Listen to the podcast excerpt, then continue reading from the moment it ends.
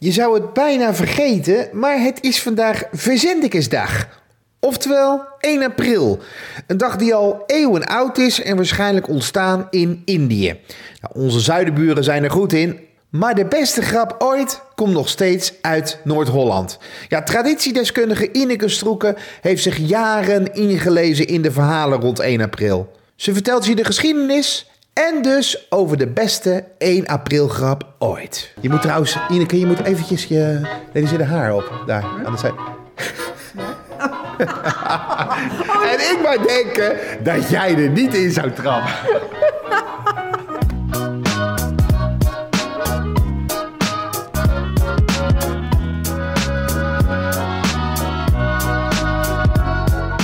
april is dat het wel waar kan zijn. Dat het appelleert aan de behoeften van mensen. Maar dat ze dan toch, en dat ze ergens naartoe gaan, maar dus dat je het kunt meten ook. Hè. Maar dat is, want op 1 april heette vroeger op Verzendekesdag. En er werden allemaal altijd de mensen geplaagd die nog niet goed wakker werden, net als ik nou net. En die worden dan ergens naartoe gestuurd om iets te halen wat niet bestaat. Of iets te doen wat niet kan. Hè. Zoals wat dan? Uh, bloedboortjes halen of... Uh, Oeh, bloedboortjes. Ja, ja bloedboortjes ja, of... Uh, uh, dat je dan bij je, bij je stagiair of zo deed. Ja, zo, ja. Of het vijfde kwartaal. of kilo muggentongetjes.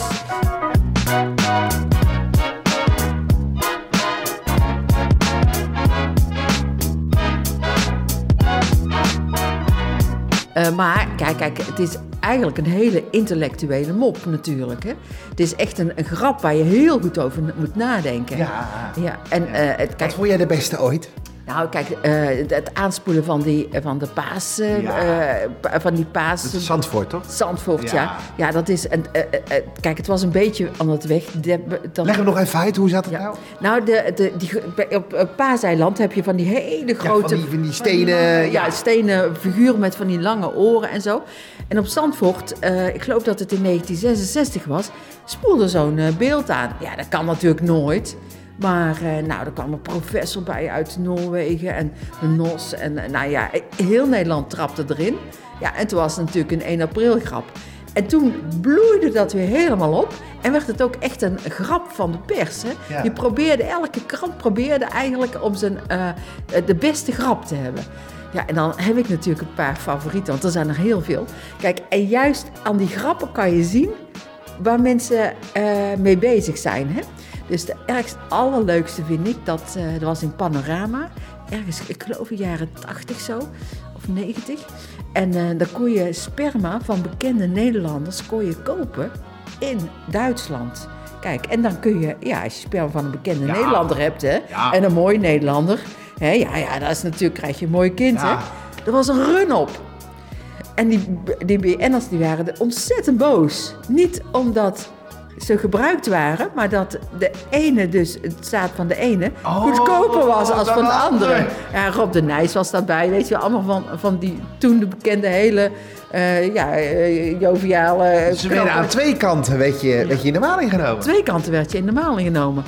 Uh, ja, en, uh, bijvoorbeeld, dat kan nu wel, maar dat was toen nog niet. Dan moest je betalen voor de, als je radio had of een televisie, hè? daar moest je voor betalen. En uh, ja, mensen die ontdoken dat uh, massaal.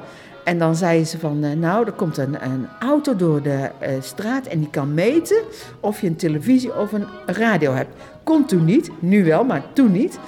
En dan moest je je uh, radio televisie moest je inpakken in aluminiumfolie. Heel veel aluminiumfolie werd natuurlijk gekocht. Hè? Nou, dus je kunt uit die... Zodat je geen kijk- en luistergeld hoeft te betalen. Ja, precies. Ja, ja, Dus je kunt eigenlijk aan die 1 april grappen zien waar mensen mee bezig zijn. Dat, dat sperma, dat betekent, brengt me toch op ideeën. Oh. ja, jij wil het gaan verkopen zeker.